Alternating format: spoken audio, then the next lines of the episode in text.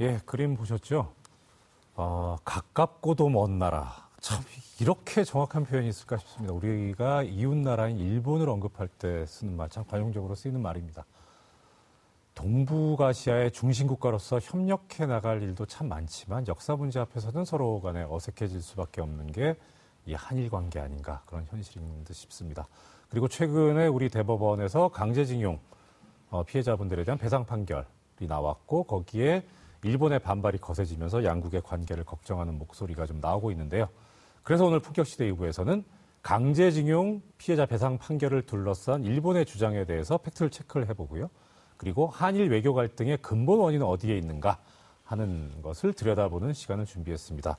지난번에 한번 이야기를 해봤고 말씀을 드렸었는데요. 오늘 좀 더 이제 깊게 들어가는 시간이기도 하고 또 이게 상당히 복잡하기도 하고 민감한 사안인 만큼 오늘 어, 도움 말씀을 주실 전문가분을 모셨습니다. 양기호 성공회대 일본학과 교수님이십니다. 어서 오십시오. 네, 반갑습니다. 안녕하세요. 네, 반갑습니다. 예. 아, 반갑습니다. 자, 우리 어, 처음이시죠 fun격시대 네, 아마 그런 것 같습니다. 인사를 간단하게 부탁드립니다. 네, 반갑습니다. 네, 잘 부탁드립니다. 네. 어, 왜두 분이 받으세요? 미잘 받으 어, 이겨내. 왜 지금? 왜 지금? 처음 돼. 예. 자, 이번 강제징용 피해자 배상 판결, 그리고 지지난주에 품격시대 이슈픽에서 우리 고 기자님께서 짚어주셨습니다. 그 이후에 일본의 분위기를 살펴보면요. 우선 일본 정부가 나서서 강력 대응하는 것은 물론이고, 한일 외교 공방부터 일본 방송과 언론의 한류 때리기. 그래서 한일 관계가 심상치 않다는 분석이 많은데요. 고 기자님 어떻습니까? 일단 지금 고노다로 일본 외무상이 예. 어, 가장 이 최 전방에 나서서 어, 지금 이 판결에 대해서 때리기를 하고 있는데요. 멘, 멘트를 몇몇 보면은 한국의 강제징용 배상 판결은 폭거이자 국제 질서에 대한 도전이다. 그리고 한국 측에서 적절한 대응을 하지 않으면 한일 관계가 매우 험난해질 것이다. 어. 그리고 국제사법재판소의 제소를 포함해서 우리는 의연하게 대응할 것이다. 뭐 이런 얘기를 했고 그리고 의연한 건가? 아무튼 네. 또 아베 총리는 또 이 사안을 또 어떤 정치적 쟁점화 시키고 있는데 음, 어, 1995년에 한일 청구권 협정에서 65년, 완 예, 예, 65년에 어, 이 협정에서 완전하고 최종적으로 어, 해결된 것으로 생각한다. 아, 이런 식으로 했어 했고요. 지금 이제 우익 단체들이 여러 혐한 시위를 벌이고 있고 그리고 이제 최근에 봤던 어, 이 방탄소년단 출연 취소 같은 경우도 어, 뭐이 표면적으로는 내세운 거 뭐 티셔츠에 원포 그런 뭐 문양을 넣었다라는 걸 얘기하지만 어, 결국은 이런 것에 대한 어떤 그 맥락이 있지 않느냐 하는 그런 의혹이 제기되고 있습니다. 예. 사실 조금 전에 우리 방탄소년단 말씀해 주셨는데 아 이거 보면서 야 방탄소년단 보니까 문재인 대통령 생각이 좀 되게 많이 나더라고요. 그게 무슨 뜻이냐면 그 방탄소년단의 그 광복 티셔츠 관련해서 좀 전에 고 기자님 말씀해 주셨는데 근데 소속사가 사과문을 냈더라고요. 그래갖고 야 이게 참 연예인은 잘하는데 소속사가 되게 안 도와준다. 역으로 간다. 문재인 대통령도 본인 참 잘하시는데 소속사가 되게 안 도와주잖아요. 그래갖고 참 이렇게 비슷하냐 싶기도 하고 뭐 아무튼 그렇습니다. 자 일단 그럼 어, 우리 이제 교수님한테 말씀을 들어보겠습니다. 이 최근 우리 대법원의 강제징용 피해자 배상 판결 이후에 외교 공방뿐만 아니라 일본 사회에서 벌어지고 있는 혐한 분위기가 어떻게 봐야 할런지 이게 일단 이 과거사 문제가 양국 간에 되게 뿌리가 깊지 않습니까? 어떻습니까? 예. 그러니까 뭐 이번에 이제 두 가지 특징이 있는 것 같습니다. 그러니까 예. 이게 하나는 이제 정부가 주도하고 있다라는 것이 하나가 있거든요. 예, 예, 예. 그러니까 이제 그동안에 여러 가지 이제 뭐 우리가 2002년 이후에 있었던 한류 붐에 대한 일본 사회에서 반발, 어, 이전에는 무시하고 관심이 없었는데 네. 한국이 이렇게 성장했다. 네. 또는 이제 한국이 글로벌 국가에 되면서 어떤 또 상대적으로 일본이 20년 동안 장기 불안 경험하면서 네. 국력이 상대적으로 비슷해지고 예, 예. 그런 과정에서 이 민간인들이 느끼는 어떤 그런 감정 같은 것이 있었거든요. 또 이제 아. 예를 들면 소녀상 같은 거. 예. 그러니까 일본 대사관 또는 이제 부산에 있는 총영사관 앞에 소녀상을 설치하는 것은 이건 좀 너무한 거 아니냐. 라는 것에 대해서 또는 위안부 문제에 대해서 일본인도 자꾸 비난을 받다 보니까 이제 반발하는 게 있었는데 사실 이번은 그게 아니라 그런 민간 차원이 아니고 정부가 주도하는 것이거든요. 예, 예, 예. 그러니까 이제 아베 수상이나 그 다음에 지금 코노타로 외상이 납장서 가지고 폭거라든지 하는 그런 과격한 발언을 써가면서 비판하는 측면이 있습니다. 그리고 지금 한일 간에 이제 고위급 회담 거의 중단됐거든요. 그리고 지금 민간에서 이렇게 방탄소년단 무슨 텔레비 아사히 그다음에 일본 텔레비에서 공연 그 취소된 것은 거의 제가 보기에는 일본 정부가 압박을 한 거예요. 예. 그리고 지금 이제 일본 기업들이 이게 배상 문제도 꺼내기도 전에 네. 처음부터 지금 일체 사죄도 보상 좀 하지 말라고 예. 일본 기업에 대해서 지금 지침을 내리고 있고 세 차례에 걸쳐서도 설명회까지 했거든요. 그러니까 이번에는 이제 이전에는 약간 민간 간에 있어 혐한론이 민간에 있었던 어떤 굉장히 잠복된 그런 것이었다면 지금 일본 정부가 나서 가지고 한국 때리기에 적극적으로 지금 그 가세하고 있는 더구나 일본 정부가 나서 가지고 일본 기업이라든지 또는 예. 방송국에 압박을 넣어 가지고 이 민간 교- 교류를 중단시키고 있다는 점에 상당히 지금 저는 안타깝다고 생각하고요. 사실 이게 외교 관계에 있어서 공식적인 정부 간의 그 공식 관계도 중요하지만 공식 교류도 중요하지만 민간 교류도 중요한데 오히려 그걸 돕지는 못할 망정 지금 방해를 어, 하고 있는 게. 역시 일본 정부의 이제 그 뭐랄까 그런 관용도랄까 그런 포용력 자체가 그렇게 높지 않은 거죠. 뭐 그건 뭐 교수님께서 정말 점잖게 말씀하시네요. 그럴 땐 역시 북한 중앙방송이 역시 대학 교- 교수를 좀 더 점잖게 말. 난장이. 그 저기 감독님 이때 저 북한 중앙방송 같이 저 들어가 주면 안 되죠? 예. 못하시면 댓글에서 누가 대신 혹시 해주시겠- 하시겠죠. 근데 저는 예, 아 제가 그 성대모사라도 좀 연습을 해볼까 싶습니다. 자, 그러면 일단 그건 그렇고 어떻든 이게 뭐 상대방 대응이 옳든 그르든 간에 뭐 어떻든 저렇게 나오고 있으니 우리도 대책을 강구해야 되지 않을까 싶은데 제가 듣기 이틀 전에 이 이낙연 국무총리께서 민간 의견을 듣기 위해서 오찬 자리를 마련했는데 여기에 교수님께서 다녀오셨다고요. 아, 예, 다녀왔습니다. 좀 죄송하죠. 이런 분이세요? 죄송한데 그게 비공개 내용이라서 제가 말씀드리기는 어렵고. 아, 그러세요? 예. 아, 그럼, 그럼 예, 이제- 직무상 아- 아시게 된 비밀을 함부로 누설하시면 안 되고. 예. 예. 그러니까 뭐 공개하셔도 좋으신 부분까지만. 네. 저는 이제 이건 개인적인 생각이기도 하고 아, 예, 그 자리에서 또 예. 말씀도 드렸는데 네. 사실 이것은 이제 이 대법원 판결은 1965년 협정 자체 내에 그러니까 일본 국가와 개인 피해자 개인 간의 어떤 그런 그 법적 어떤 채무 채권의 청산 관계가 아니거든요. 네네네. 국가끼리 한 것이고 그리고 사실 그때 이제 우리 그 일- 한국 정부 12억 달러를 요구했습니다. 네. 전체적으로 총괄 보상액으로서. 예. 근데 일본 정부가 3억 달러밖에 안 줬거든요. 어, 그런 면에서는 이게 전체적으로 피해자 개인의 어떤 그런 그 보상액이 포함되지 않다고 판단한 겁니다. 아. 예. 그리고 이제 그리고 이번에 이제 그런 판결이라는 것은 이- 지금까지 한국 정부가 일단 정부 수준에서는 이것은 강제징용까지 포함해서 끝났다라고 하는 것이 한국 정부 입장인데 예, 예. 사법부는 그것을 존중하되 그렇지만 어, 그 1910년에 맺어진 불법 조약 하에서 강제 병합 조약 하에서 네. 여기서 동원돼가지고 피해를 받은 분에 대해서 정신적인 위자료로서 일본 기업이 1인당 1억 원씩 지급하라는 겁니다. 그렇죠. 예, 예. 그러니까 여기에는 대법원이 그렇게 판결을 내렸기 때문에 한국 정부가 엄연하게 상권 분립이 돼 있는데 행정부가 사법부를 구속할 수는 없는 거 아닙니까? 한국 행정부로서는 사법부의 판단을 존중할 수밖에 없는 것이고 당연하죠. 예. 네. 그렇지만 이제 그것을 메꾸기 위해서는 지금은 이제 행정부하고 사법부 간에 엇박자가 난 것이고 한국 행 정부 입장으로서는 전반적으로 한일 관계를 고려해서 이 부분의 공백을 메꾸거나 모순을 해소시켜야 되는 그런 과제는 있는 거거든요. 거기에 대해서는 차분하고 냉정하게 네. 한국 정부가 대응해 나갈 것을 일본 정부가 기대한다. 네. 라는 것이 일본 정부 입장이 돼야 되는데 그렇죠. 그렇죠. 지금 예. 좀 피해자 코스프레 여기는 제가 이 말은 제가 안 드리려고 그랬는데 피해자 코스프레를 아베성이 하고 있다는 거 누가 피해자인지 모르겠어요. 예. 예. 그건 참 아쉬운 대목입니다. 예. 아, 이게 또 마지막에 점잖게 마무리해 주시는 교수님.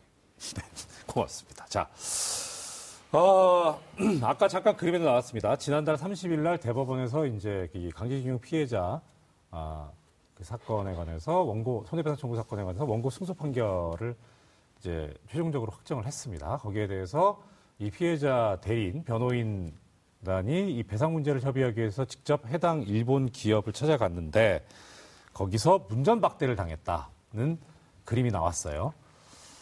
강제징용 피해자 배상 판결이 나온 이후에 상황이 어떤지 우리 김 대표님께서 좀 정리를 해봐 주십시오. 예, 예, 말씀하신 대로 이제 도쿄에 있는 신일철 죽음 본사에 이제 변호인단 강제징용 죽음, 예 죽음 죽음이 아니고 아, 그건 제가 좀 말씀드려야겠네요. 예. 죄송합니다. 말씀 예. 거기에 끼어들어가지고. 신일철 죽음이 신일본 제철이 있었거든요. 예. 전전에. 그리고 이제 스미토모 금속이 있어요. 그 신일본 제철하고 신, 스미토모 금속, 그러니까 한자로 하자면 주우 금속입니다. 네. 근데 그걸 두 개 합쳐가지고 신일철 죽음이 됐습니다. 그걸 네. 좀 예, 말씀드리겠습니다. 예. 죽음. 예 주조하다 할 때그 예. 주자 아니, 살 주자입니다. 살 주자인가요? 살주, 스미토모, 스미토모는 이제 아. 살 주자가 친구 우자 해가지고 아. 스미토모 금속입니다. 예. 그래서 어쨌든 신일철 죽음 본사에 방문을 했는데 이제 문전박대라는 표현이 뭐 아주 정확한 건지 모르겠는데 이제 만나지 못한 거죠 한마디로 이제 그 책임 있는 관계자를 만나지 못하고 이제 뭐 돌아왔고요. 이제 그래서 변호인단 측에서는 그 신일철 죽음에 그 국내 자산이 이제 있는데 그 289억 원의 압류 절차를 돌입하겠다라고 이제 밝힌 상태고요. 네네. 이게 뭐냐면은 포스코 합작 회사인 P&R의 지분의 30%를 보유하고 있는데 네. 이게 290 289억 원 정도로 이제 평가가 되는 것 같습니다. 그래서 네. 어쨌든 뭐 그 배상액보다는 훨씬 큰 금액이지만은 이제 네. 그거를 이제 그 압류를 하겠다라는 건데 시가고 이제 경매를 들어가면 그저 실제 얼마에 낙찰될지 모르니까. 예, 그렇죠, 그렇죠. 해봐야죠. 예, 그런데 이제 실제 이거에 돌입을 하는 해서 현실적으로 이제 효과를 볼 수 있느냐는 좀 약간 지- 지켜봐야 될 것 같아요. 그러니까 예. 예, 예.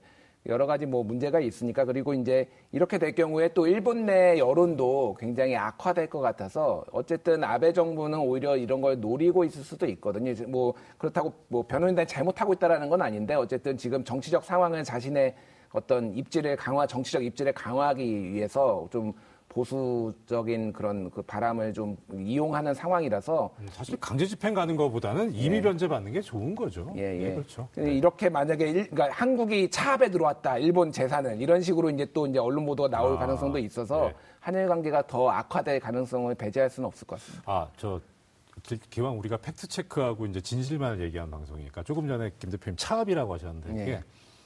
일본법 용어고요. 우리 예. 법이 이제 바뀌면서 압류로 바뀌었어요. 예, 차압은 예. 일본. 아 예, 네, 알겠습니다. 예. 자, 그럼 그렇고. 자, 그러면 이제 이번에 그 강제징용 피해자 배상 판결과 관련해서 일본의 주장은 이제 아까 그 뭐 교수님께서 아니라고 이제 또 설명 잘 이제 말씀해 주셨는데 일단 일본의 주장은 1965년에 체결된 한일 청구권 협정에 따라서 당시 이미 다 해결된 문제다. 예. 그래서 이번 한국 우리나라 대법원의 이 판결은 한일 협정 위반이고 국제법 위반이라는 이야기를 하고 있거든요. 그럼 도대체 65년에 이 한일 청구권 협정이 뭔가 그리고 그때 시대적 배경이 뭔가 이걸 알아야 이제 지금 일본에서 주장하는 게 맞는 거냐 틀린 거냐를 따질 수 있을 것 같거든요. 그걸 좀만 말씀해 주셨으면 합니다. 그러니까 이제 1965년에 한일 네. 청구권 협정을 맺었는데 예.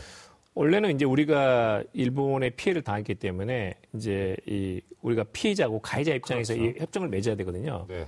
근데 1951년에 샌프란시스코 강화 조약이 있었어요. 예. 샌프란시스코 강화 조약에는 피해를 받던 48개 나라가 이제 일본하고 말하자면 국교 정상화를 맺은 겁니다. 예.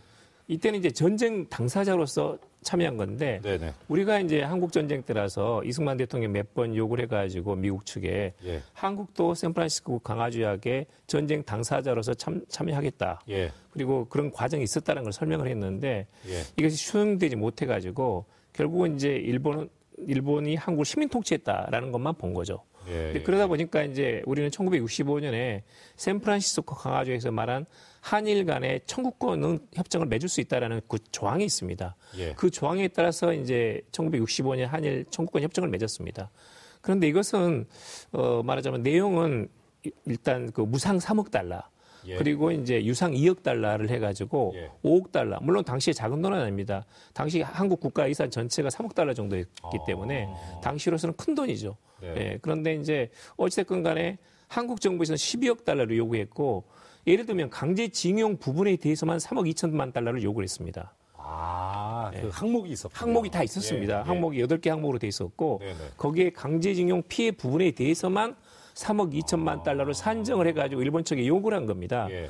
그런데 전체 8개 항목에 10억 달러를 딱 3억 달러로 줄여가지고 이걸로 끝장이다라고 한 거예요. 그 이건 받을 수가 지금 그 당시에는 사실은 이건 정말 불합리한 거였는데 네, 네. 당시에는 지금하고 달리 예. 한국하고 일본의 국력 차이가 한 100대 1 정도 됐습니다. 1인당 GNP로 본다면 한국은 이제 굉장히 가난한 상태에서 그렇죠. 놓인 예. 상태였고 일본은 1964년이면 이제 세계 제2의 경제 대국을 향해서 발돋움하고 있는 그런 상태였기 때문에 굉장히 이제 그 말하면 불균형 상태에서 어 말하자면 우리에게 불리한 협정을 맺은 거죠. 그리고 이제 그때 합의가 안 된 게 1910년에 맺은 한일 강제 합병 조약이라는 것이 네. 우리는 이미 불법이고 당시도 불법이었고 예. 일본은 당시는 합법이었지만 지금은 불법이다. 이렇게 해석을 한 겁니다. 그렇게 이제 그건 각자 해석하기로 하고 협정을 맺었거든요.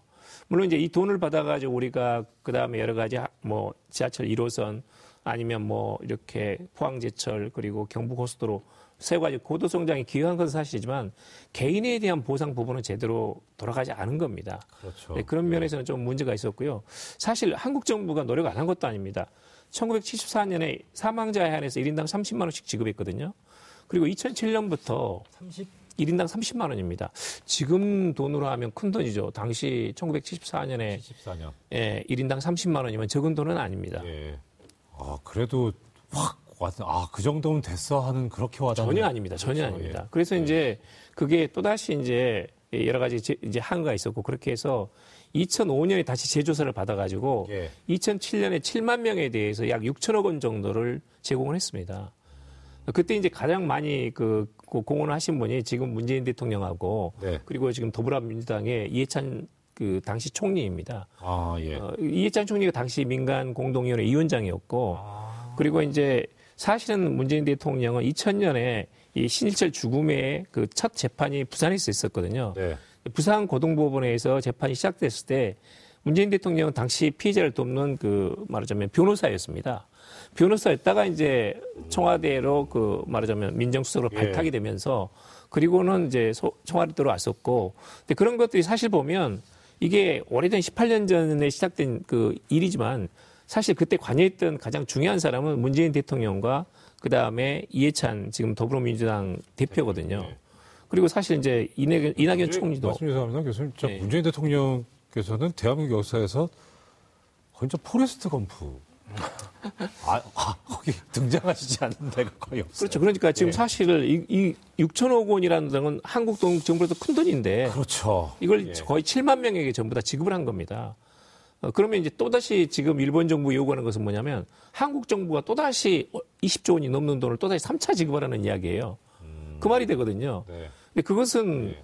그건 지난한 일이고 이미 대법원에서 내린 판결이라는 것은 보상이 아니고 정신적인 위자료로서 일본 기업이 지불하는 거니까 네. 한국 정부의 역할을 지금은 벗어난 상태인 겁니다. 예. 더 이상 요구하는 건 예. 무리예요, 사실은. 정부나 정치적 정치 외교의 문제가 아니라 그야말로 이제 법적 문제만 남았다. 맞습니다. 예. 자, 그 아까 잠깐 교수님께서도 언급해 주셨는데 이 한일 국교 정상화가 될 때 그때 한일 기본 조약이 체결이 돼야죠. 그러니까 국교 정상화가 된다는 건 서로 간의 외교 관계를 다시 복원하고 맺는다는 거니까 친구가 된다는 거니까 어떤 약속을 하고 그 기본 조약이 체결이 되는데 그때 첫 단추가 잘못 끼워졌다 하면서 그 나오게 비판이 나오게 되는 그 가장 큰 이유가 조금 전에 말씀하셨는데 이게 배상이어야 되는데 보상 이런 식으로 해- 규정이 됐고 그러니까 이 배상과 보상의 차이라고 하는 것이 결국 불법성을 가지고 있으면 배상이 돼야 되는데 배상이 안 됐다는 거는 이 일본 제국주의의 식민 지배가 불법이라고 하는 거를 제대로 짚지를 못했다 당시에 그게 아닐까 싶은데 그렇게 보는 게 예. 근데 사실 예. 진- 정말 유감스러운데 네. 보상도 아니었어요. 보상도 아니었다. 그러니까 당시는 정말 100대 1 정도 국력 차이가 나니까 일본 정치가들이 무슨 말하면 독립 축하금이라고 했습니다. 아까 교수님 오시기 전에 그 이슈픽에서 잠깐 얘기했던 88년도에 북한에 귤 보낼 때 통일해서 반대했던 그런 기분이었겠네요, 그러면. 그렇죠. 예, 구걸 뭐 아까 이- 뭐, 예, 뭐 어떻게 생각할지 불쌍해서 예, 준다 뭐 불쌍해서. 예. 예, 예. 그리고 원래 보상 개념 전혀 없고 지금도 없습니다. 예. 경제 협력 자금이에요. 음. 청구권 협정이라는 것은 경제 협력 자금이어가지고 식민 지배에 대한 불법성 여부는 전혀 포함이 안 된 겁니다. 예. 그건 없는. 그러니까 지금도 예를 들면 일본 정부에서 그 뒤로 이제 그 사할린이라든지 동포 그 사할린 동포 같은 경우 더 억울한데 네. 일, 소련군이 쳐들어오니까 나중에 일소 국교 정상화를 할 때는 일본 사람들은 다 받아요. 근데 거기에 강제로 끌려간 한국 사람들 그대로 방치해버렸거든요. 그리고 원폭을 맞아가지고 사망하는 경우도 3만 명이 넘습니다. 네, 우리 네, 한국인들이. 네. 거기에 대한 보상도 부족했고 그 다음에 정군 위안부, 일본군 위안부는 당시 알려지지 않아가지고 90년대 그렇죠. 알려진 사실이고. 네. 근데 이런 것에 대한 보상도 보상 개념은 하나도 없습니다. 예. 그것은 뭐 일본말로 하면 쯔구나이킹이라고 하는데 그냥 위로금이에요. 그, 러니까 65년의 개념 자체가 다르네요. 다릅니다. 예. 65년의 번질이라는 것은 완전히 독립 축하금 아니면 그것은 경제 협력 자금이에요. 거기에 1910년에서도 불법성을 말하는 것은 단 한 구절도 없습니다. 그러니까 그 모순들이 계속 누적되어 갖고 예. 그걸 하나씩 풀어나가는 과정인데 이번에 정말 쉽게 말하자면 아주 큰 것이 걸렸다. 이 문제가 정말 이전의 문제하고는 완전히 다른 차원이 다른 사- 새로운 쟁점입니다. 그건 분명합니다. 그 이 강제징용 피해자 판결의 그 핵심이 되는 강제징용이라고 하는 성격에 관해서도 한국 일본 사이에 해석 차이가 당연히 있겠네요. 맞습니다. 그러니까 일본은 1931년에 전, 전 국민을 대상으로 총동원령을 내렸거든요. 네. 그런데 당시 한국은 이미 한반도는 이미 일본 땅이었으니까 일본 측에서는 강제징용이 아니라고 본 겁니다. 일본인도 동원됐고 조선인도 동원됐는데 네. 그때는 조선인이 일본이었으니까 그리고 1910년은 합법이었기 때문에 이것은 당연히 누구나 동원된 일부다. 여기에 특별히 강제징용에 대해서 보상할 필요가 없다라고 보는 거예요. 그러니까 이것은 상당히 지금 우리로서는 받기 힘든 네. 말하자면 1965년 청구권 협- 협정의 문제점이 지금 일시에 모든 것이 드러나고 있는 그런 형국입니다. 자, 그게 교수님 있지 않습니까? 혹자들은 이렇게 얘기하고 저도 비슷한 생각, 뭐, 저 개인적으로는 그런 게 비슷한 생각을 하고 있는데, 이 1965년에 한일 청구권 협정하고, 그 다음에 이제 이게 박정희 전 대통령 시절 아닙니까? 그 딸인 박근혜 전 대통령 시절에 있었던 이 위안부 합의, 이것도 상당히 유사하게 이게 구조도 그렇고, 과정도 그렇고 그렇지 않았나. 그리고 액수도 10억엔 이렇게 돼 있었고 이제제이 생각이 어떻게 평가? 음, 그건 이제 뭐 박근혜 대통령의 속마음을 제가 알 수는 없습니다만은 아무튼 처음부터 일본에 대해서 특히 이제 자기의 부친의 예, 청구권 협정이라는 것은 그 상당히 콤플렉스가 있었거든요. 그러니까 사실 박정희 대통령 쿠데타를 일으키고 나서 네, 본인의 이제 레종됐다라고 하면 좀 어려운 말이지만 존재 근거 그러니까 정통성이라는 것이 없었다 그렇죠, 보니까 없었죠. 예, 경제 성장밖에 없는 겁니다. 근데 예. 경제 성장을 하려는데 미국에서 돈을 대주지 않기 때문에 네, 유일하게 남아있던 청구권 자금을 일본 측으로부터 받아가지고 경제 성장을 한다는 게 있었거든요. 예, 그러니까 국내의 반대를 무릅쓰고 그걸 뭐 제압을 하면서 이걸 강제적으로 밀어붙인 겁니다. 그렇게 해가지고 그건 뭐 그렇죠. 평가에 그게 대해서 그게 63 맞습니다. 63 세대들이죠. 예, 예, 그렇죠. 63 세대들이죠. 예. 그래서 이제 거기에 대해서는 그 박근혜 대통령은 본인이 어떤 어 만약 뭐 진보적인 인사들은 굉장히 친일파라고 했기 때문에 또 실제로 이제 본인이 과거에 일본군이기도 하셨고 그저 네. 박정희 대통령이 그러니까 그런 펄- 컴플렉스를 넘기 위해서 일본과 거리를 뒀고 그러면서 이제 특히 위안부 문제가 걸리니까 3년 동안 한일 정상회담을 갖지 않았거든요. 예, 이 문제에 대해서 일본이 확실하게 태도를 보일 때까지는 안 하겠다. 예, 예, 예. 했는데 막판에 이제 그 거기에 사실은 잘못 말려든 거죠. 아. 그러니까 왜냐하면 위안부 문제를 지금까지 한 번도 한국 정부는 돈을 받아서 해결한다는 생각은 없었어요. 예, 예. 돈을 받으면 돈을 받으면 이 문제는 이 도덕적인 우위성이 실종되는 거거든요.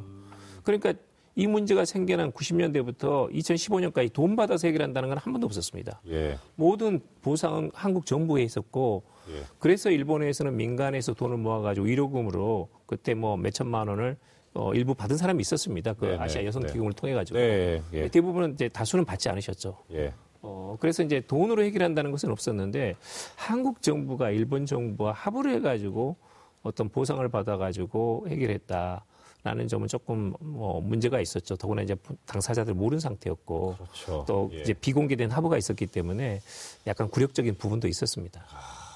예. 이제 당사자들도 몰랐고 그리고 그다음에 사실 제일 중요했던 건 돈으로 해결할 문제가 아니었는데 돈이 결부가 돼 버리면서 이 도덕적인 부분에서 또 문제가 있었다. 맞습니다. 예. 자, 근데 이제 이게 이 과거사 문제가 나올 때마다 일본의 입장이 계속 비슷했었는데 한일 간 합의를 통해서 이제 배상이 끝났는데 왜 또 다시 문제를 삼느냐.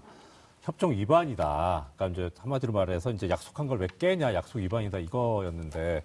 근데 일본에서도 그동안 이런 개인의 배상 청구권을 인정한 증거들이 있다고 하는데 그건 무슨 얘기입니까?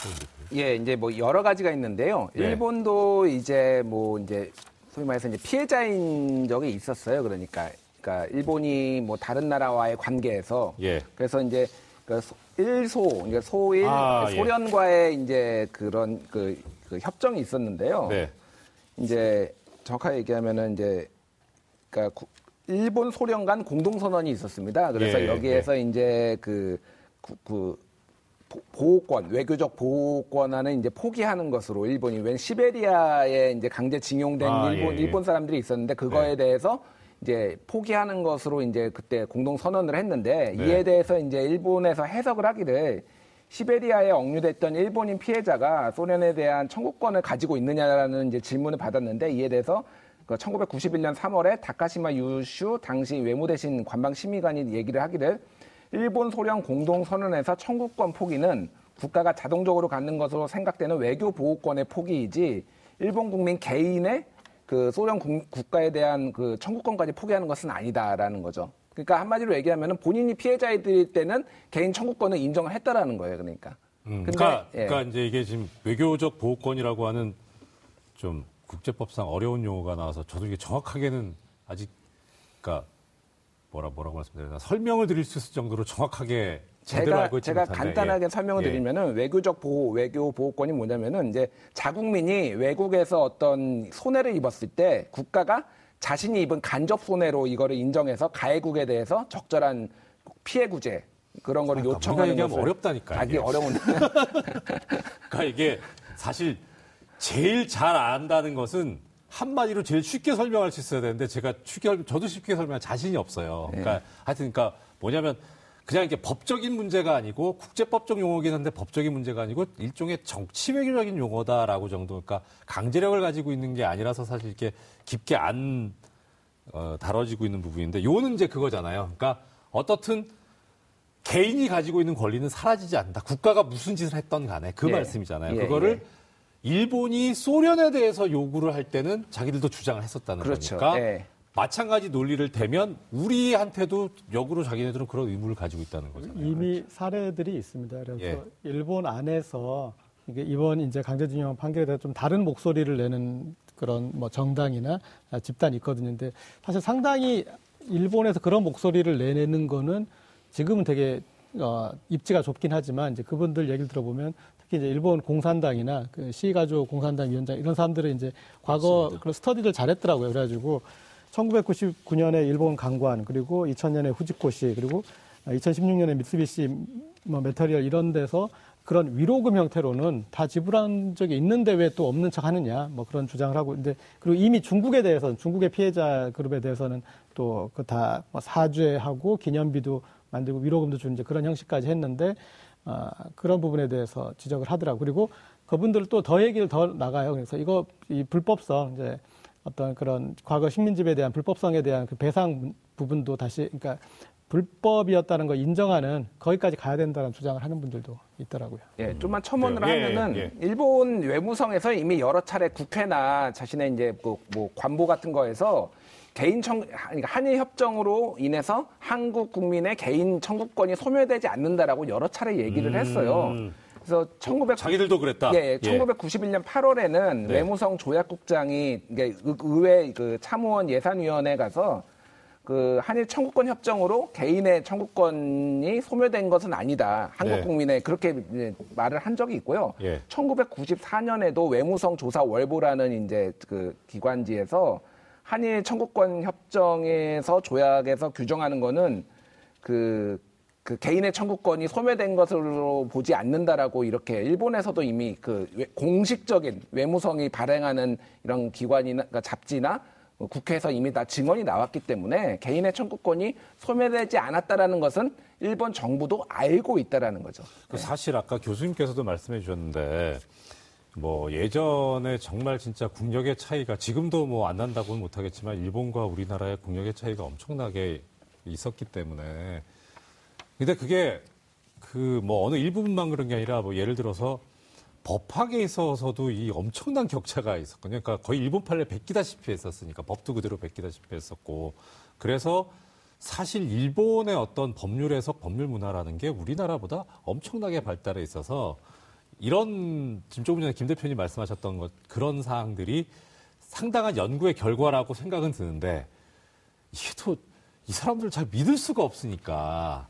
그러니까 아까 말씀하셨던 소련에 대한 러시아에 대한 어떤 청구권을 끌어내기 위해서 거기서 그냥 우리나라를 슬쩍 밀어넣은 거 아닌가 하는 그런 의심도 좀 들긴 하거든요. 다 비슷한 시기긴 합니다. 그렇죠. 그때가. 예, 예, 그래요. 자, 그럼 어, 교수님 그 지금 이제 아까 잠깐 얘기가 나왔는데 이게 일본에서 국제사법재판소에 가겠다 라는 이야기를 했는데 사실 국제사법재판소가 이게 어떤 그러니까 지금 아까 말씀드렸던 대로 국- 강제징용의 피해자와 지금 개인 기업 간의 소송이기 때문에 이거는 민간인 사이에 민사소송이잖아요. 그래서 이렇게 국제사법재판소에서 다룰 사안 자체가 아닌 걸로 제가 알고는 있는데 이걸 이제 전문가이신 교수님께서 좀 설명을 해주셨어요. 어, 일단 이제 일본 정부로서는 네. 기본적으로는 이제 이게 사법 한국 사법부의 판단이 아니라는 거죠. 기본적으로는 한국 정부하고 일본 정부는 최종적으로 완전하게 끝- 해결되었다라고 약속을 했다라는 거예요. 청구권 협정에서. 예. 그 안에는 강제징용에 관한 모든 것들이 포함되어 있다고 보는 겁니다. 근데 그렇기 때문에 이것은 한일 양국 정부 간의 조약이고요. 이걸 가지고 정말 한국 정부가 지키고 있는지 여부를 ICJ 국제사법재판소에 가가지고 판단을 받자라는 것이 이제 일본 측의 요구이거든요. 그래서 이제 그것은 지금 이제 일본 내에서도 그 반대하는 목소리가 많고 네. 그 다음에 이것은 기본적으로 갈 수가 없습니다. 이제 우리가 여기에 같이 찬성을 하지 않으면 같이 갈 수가 없거든요. 쌍방의 그렇죠. 예. 동의가 있어야 예. 되고 네. 우리는 이제 가지 않을 경우에는 그 일본이 정극을 걸고 넘어질 경우는 사유서를 쓰면 됩니다. 끝만 제출하면 되는데요. 그런데 사실은 일본 정부가 꼭 이길, 이길 가능성이 그렇게 높지 않습니다. 예. 정작 간다면 예를 들면 이제 2000년대 이후에는 개인의 청구권을 굉장히 중시하고 있거든요. 아. 네, 그러니까 인권이라든지 예. 강제징용이라는 것은 불법이라는 것이 일단 판정이 있는 것이고, 네네. 어, 단지 이제 그 해석을 둘러싸고 식민 상태에서의 동원도 강제징용이냐 여부에 대해서 논란의 여지가 있습니다. 근데 그렇지만 어, 2000년 이후에는 기본적으로 네. 개인의 피해자 구제의 방점이 찍혀 있기 때문에 네네. 일본하고 한국이 동시에 ICJ에 간다고 해도 일본이 반드시 이긴다는 보장은 없습니다. 어. 그런데 이제 어, 적어도 한국 정부로서는 이 문제를 국제적인 쟁점화 시켜가지고 해결하지는 않겠다는 원칙은 있습니다. 예. 그것은 왜냐하면 적어도 예를 들면 독도 문제 같은 것도 있고 또 한일 간에 만약 이걸 국제 법정에 가가지고 재판이 날 경우에 어떤 형태로 돼도 굉장히 큰 그 양, 양국 관계에 아- 큰 부정적인 영향을 미치게 됩니다. 어, 재판에서 누가 졌다, 나, 그렇죠. 이겼다 예, 그러면 예. 그 이후에 그런 그, 그 양국 국민 감정. 예. 예, 국민 감정은 참 이거 걷잡을 수 어렵, 어렵 습니다. 걷잡기 어렵습니다. 더구나 근데 그럴 리는 없겠지만 만에 하나 우리가 졌다 하면 거기에 대해서 특히 한일 관계에서 국제 법정이 졌다고 하면 그 파도를 그 반발을 어, 정부가 이걸 이겨내기는 굉장히 어렵습니다. 그건 정치적인 부담을 엄청나게 그렇죠, 크기 그렇죠. 때문에 예. 원칙적으로 한일 관계는 어, 지금까지 어떤 한일 관계 신뢰라든지 또는 정치적인 부담을 고려해 가지고 국제 법정으로 가지 않는다는 것이 원칙입니다. 예. 어, 제가 보기로는 이제 정부 내에서도 어, 국제 ICJ로 간다는 것은 전혀 포함되지 않고 있고 일본 내에서도 ICJ 가는 것은 굉장히 자제할 줄 압니다. 어, 지금 그렇죠.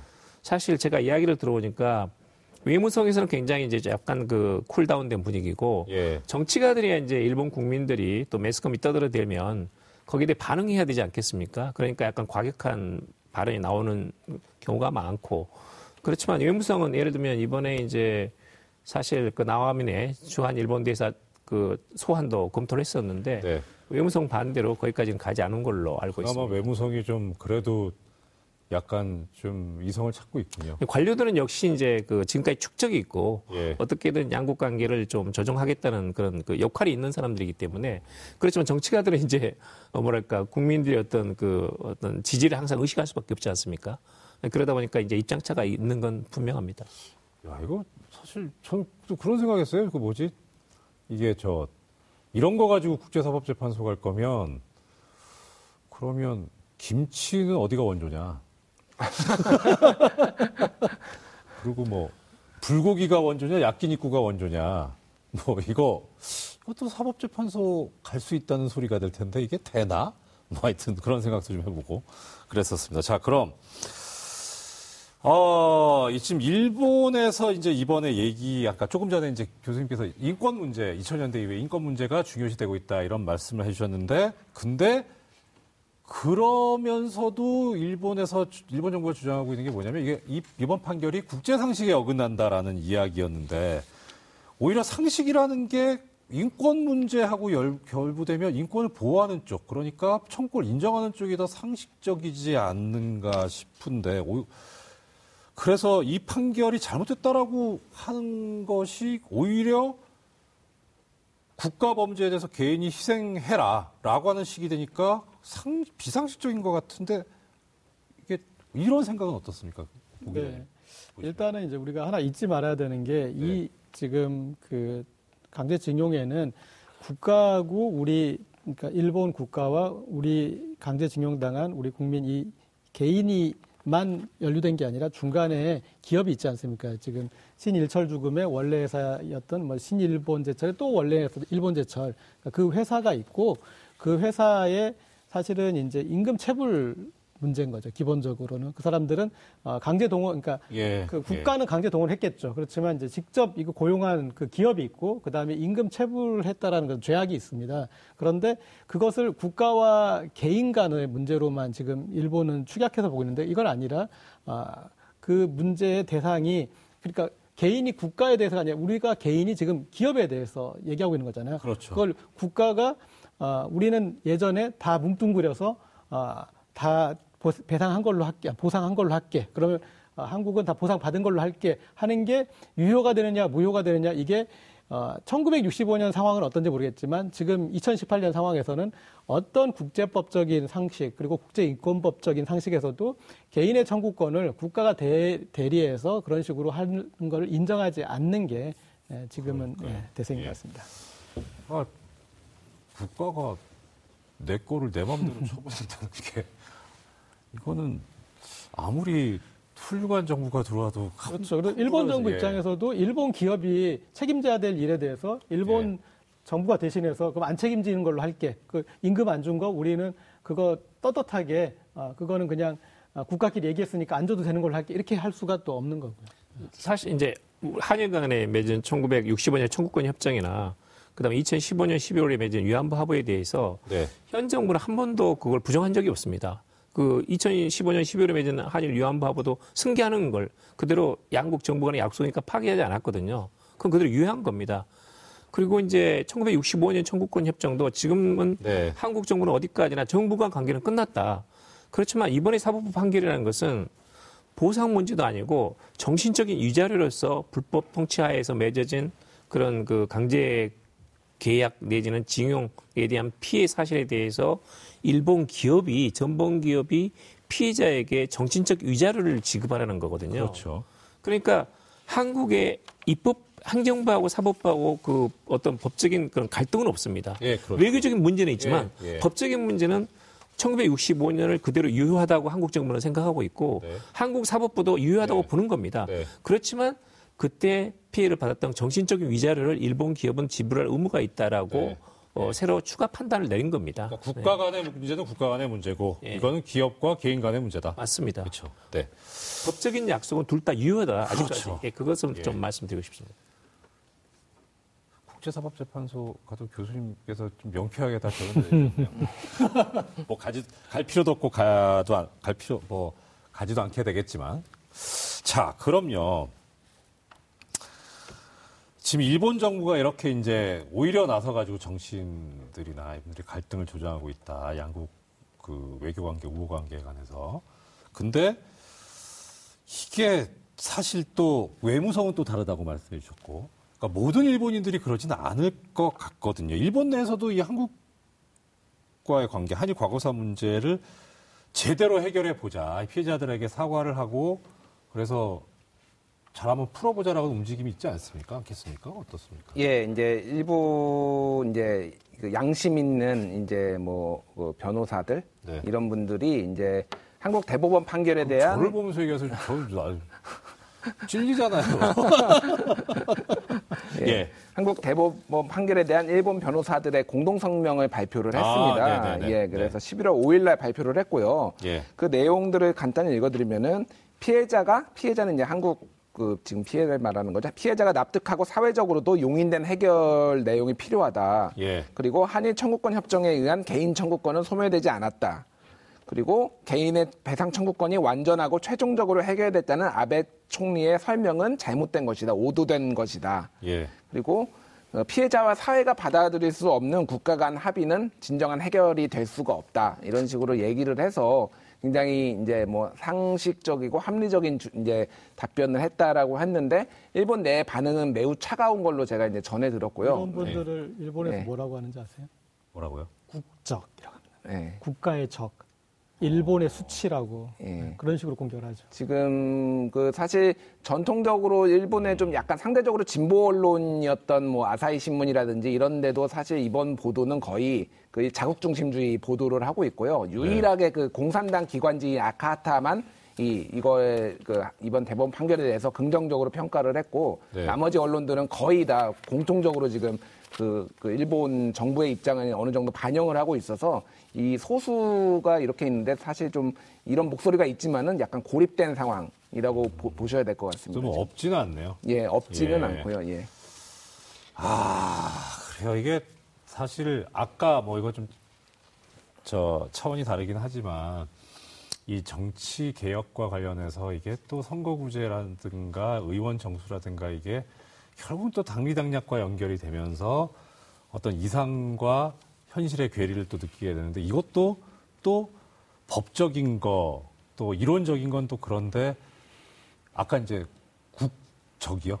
예. 그러니까 그렇게까지 표현될 정도로 정확하게 해석을 하면 그렇게 돼버리는 이게 또 어떤 국가 우선주의, 국익 우선주의 이것 때문에 또 그렇게 그런 목소리가 왜곡되는 거 아닌가 싶은 생각이 듭니다. 그렇죠. 그리고 또 이제 그 일본 공산당 기관지가 그런 보도를 해주고 또 공산당 또 위원장이 이제 아, 그런 문제점을 지적을 하는데 네.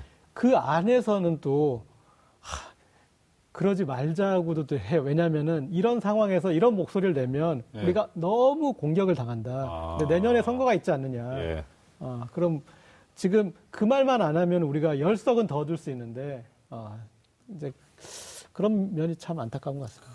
그거 참그 눈앞에 달린 또 이해관계를 또 어떻게 무시를 하겠습니까? 이해는 합니다만 그래도 그런 목소리가 나오는 것 자체가 현재 상태에서 그냥 의미가 있다 정도로 그렇게 평가할 수 있지 않을까? 막 그런 생각이 드네요. 자, 뭐 강제징용 피해자 문제뿐만 아니라 우리 앞에 놓인 이 일본과의 과거사 문제가 아직도 많이 남아 있습니다. 이 어, 위안부 피해자 할머님 분들도 계시고 또이 식민 지배라고 하는 아픈 역사로 인해서 받았던 개인의 고통이 아직 끝나지 않았는데 사실 이게 그 말은 저는 좋다고 생각해요. 언제까지 과거에 얽매일 것이냐. 미래 지향적으로 발전적으로 가자 좋은데 아, 과거 제대로 털고 가야지. 그냥 이 상태로 덮고 가자는 거는 그거는 친일파나 할 소리지 그냥 할 소리는 저는 아니라고 생각하거든요. 그러니까 어떻든 이게 발전을 위해서라도 미래 관계를 위해서라도 한일 관계에 이 과거사 문제를 풀긴 풀어야 할 때 어떻게 하면 좋겠는지 정부가 어떻게 했으면 좋겠는지 뭐 어떤 그런 부분에 대해서 교수님의 예. 고견을 한번 듣고 싶습니다. 구견할 거예요. 그냥 말씀을 드리겠습니다. 예. 일단 이제 이 사안 자체가 상당히 이제 중대한 사안이기 때문에 네. 이전에 어떤 그 사안이라든지 또는 그 위안부 문제와는 다른 차원의 것입니다. 그러니까 일본으로 본다면 이제 국가 간의 보상으로 끝난 것에 대해서 개인 보상이 추가되게 되면 앞으로 이제 북한 내 생존자라든지 또는 중국 내 그런 그 많은 피해자들 네. 또는 그동안 개인 청구를 안 했던 대만이나 동남아 피해자들이 들고 일어날 가능성이 있거든요. 아. 그런 점에서 일본은 이제 그렇겠네요. 이것을 네. 완전히 지금 막지 못하면 댐이 무너진다, 둑이 아. 터진다고 생각하는 겁니다. 아. 그런 점에서 강력하게 반발하고 있거든요. 그리고 이제 우리로서는 한일 관계는 역시 중요하고 특히 이제 국내에 와 있는 기업들 지금 한 70개 정도가 이 재판 소송에 걸려 있거든요. 예. 그래서 앞으로 이제 줄 소송이 일어나게 되면 아까 말씀하신 대로 차업 아니고 뭐라고 하셨어요? 압류요. 압류. 압류로 계속 들어가가지고 예. 어, 피해자에게 재산을 배분해 줘야 되거든요. 그럴 경우는 이제 사실 일본 정부는 자국 기업을 보호해야 될 의무가 있는 것이고 이건 이제 앞으로 한국으로 봐서 지금 투자라든지 또는 무역이라든지 관광이라든지 한국도 이제 피, 피해를 받을 가능성이 있습니다. 그런 면에서는 어, 일단 응급조치를 해야 됩니다. 응급조치를 해야 되고 예. 그래서 이제 지금 검토하고 있는 것이 이제 민간 공동위원회 좀그 보다 나은 대책이 없는가를 고민하는 그리고 어, 정해진 기일 내에 좀 제안서를 내서 어, 이 관계를 개선하기 위한 지금 사태를 극복하기 위한 좋은 안을 받는 것이 필요하고요. 네네. 저는 기본적으로는 이것은 어, 일본 기업 가해자 전범 기업들하고 신일본 신이철 죽음이라든지 많은 뭐 미쓰비시라든지 있습니다. 그리고 1965년에 돈을 받아가지고 어, 수혜를 받던 기업들 네. 거기는 뭐 이제 뭐 현대도 있을 수가 있고 지금 분명히 포스코는 그 돈을 받아가지고 지금까지 온 거거든요. 그렇기 때문에 한국에서 수혜를 받은 기업이 한 300개 정도 있습니다. 어, 지금 있는 기업들이. 그래서 일본의 예, 가해 전범 기업으로 기업 70개 기업 네. 그리고 한국의 수혜를 받았던 300개 기업이 공동으로 기금을 만들어 가지고 피해자들을 구제하는 것이 가장 좋은 안입니다. 어, 그리고 한일 양국 정부는 만약에 이것을 외교 정점화 시키면 시킬수록 한일 관계는 너무나 풀기 어려워집니다. 이건 완전히 앞으로도 10년, 20년 갈 수 있는 또 현금이 걸려 있는 소송이 걸려 있는 그러면서 양국 국민들이 반발할 수밖에 없는 상황이거든요. 그래서 양국 정부는 이 문제를 최소하게 관리하고 한국 정부는 일단은 일본의 에, 그런 한, 일본에서 돈을 받아가지고 성장한 수혜 기업들을 설득을 하고 일본 정부는 지금 일본 기업들이 돈을 지불할 의사가 있기 때문에 거기에 대해서 간섭하지 말고 제발 좀 뒤로 빠지고 그러면서 한일 양국 정부가 어떤 공동의 기금을 만들어 가지고 어 말하자면 피해자들을 구제할 수 있는 어떤 어, 예. 그런 대안을 찾아가는 것이 좀 바람직하지 않을까, 않을까 그런 생각을 합니다. 혜택을 입은 쪽에서 기금 만들어서 해라. 돈 내라. 어, 이거 괜찮은 생각입니다. 네, 자, 이정열의 품격시대 오늘은 여기까지입니다. 마쳐야 될 시간입니다. 우리 세 분 늦은 밤까지 좋은 말씀 듣겨주신 감사합니다. 예. 아, 일본 방송사들이 우리 아이돌 그룹 BTS의 출연을 거부했지만 어제까지 이틀 동안 도쿄돔에는 10만 명의 일본 팬들이 BTS를 보기 위해서 모였다고 합니다. 음악을 사랑했는데, 사랑하는데 어떤 정치적 해석은 필요 없다. 예, 도쿄돔에 모인 일본 팬들의 이야기라고 합니다. 한일 관계, 그 역사를 바로잡는 데 가장 중요한 것은 득과 실로 따지는 정치적 해석이 아닐 겁니다. 늦은 밤까지 시청해 주신 아, 시청자 여러분 고맙습니다. 다음 주에 뵙겠습니다. 안녕히 계십시오.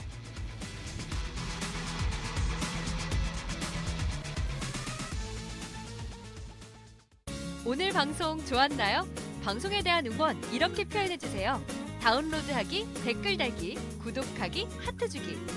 더 좋은 방송을 위해 응원해 주세요. 다운로드하기, 댓글 달기, 구독하기, 하트 주기. 기억하셨죠?